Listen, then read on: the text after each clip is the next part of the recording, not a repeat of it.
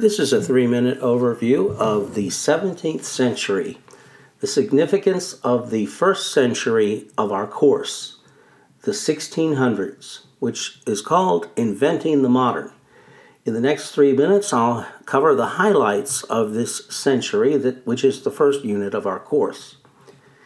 During the 17th century, several modern developments occurred, and we'll look at them one by one. One of them was the scientific revolution.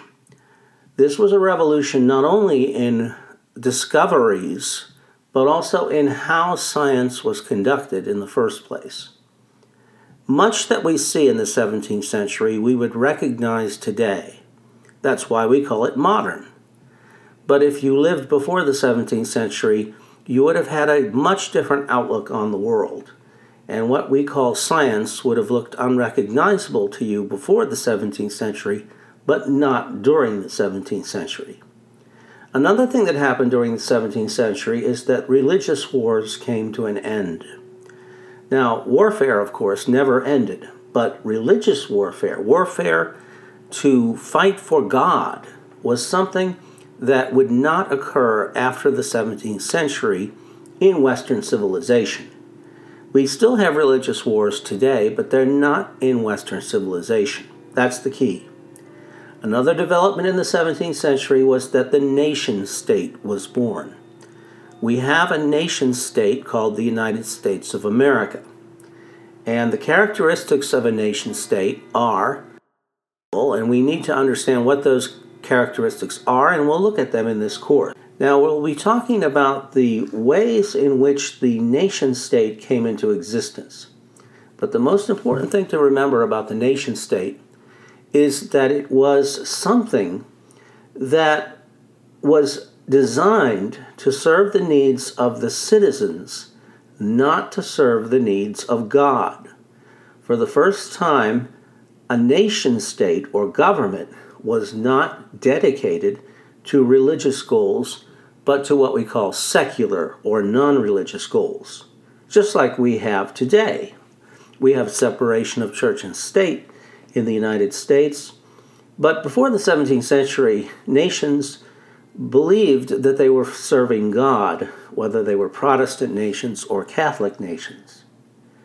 So we'll see how that modern development came to be and we'll look at the example of the last religious war in Europe, which ended in 1648. So, this first unit of the course is what I call Inventing the Modern. And we will start by looking at the scientific revolution. Now, the scientific revolution was largely the discovery of natural laws, laws of nature. And the first one to be discovered was gravity by Isaac Newton.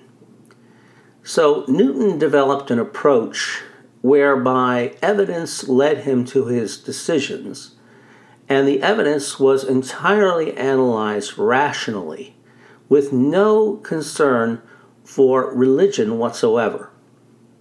And as a result, uh, things like gravity made people aware that there were mathematical equations that governed the solar system.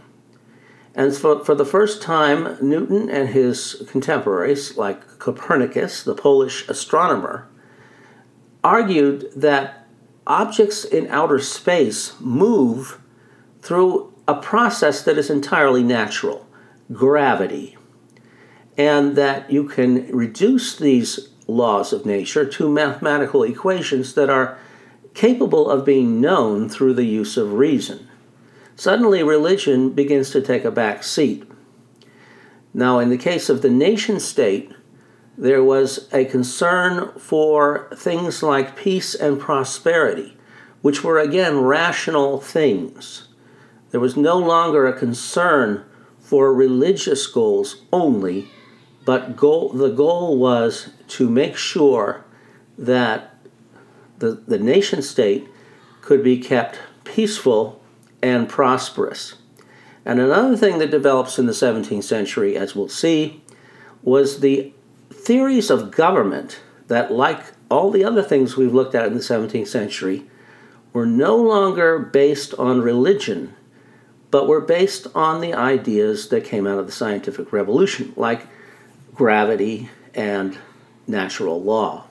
So we'll take a look at theories of government that would launch revolutions in the 18th century as we go through the examples in the next three videos, uh, which I have touched on in this video, but I'll say more about each one of those examples in the next three videos. The second video will be on the scientific revolution, the third video will be on the nation state, and the fourth video will be on the theories of government which originated in the 17th century. And then we'll have a wrap up, a very short video where we draw conclusions and talk about the consequences of these discoveries.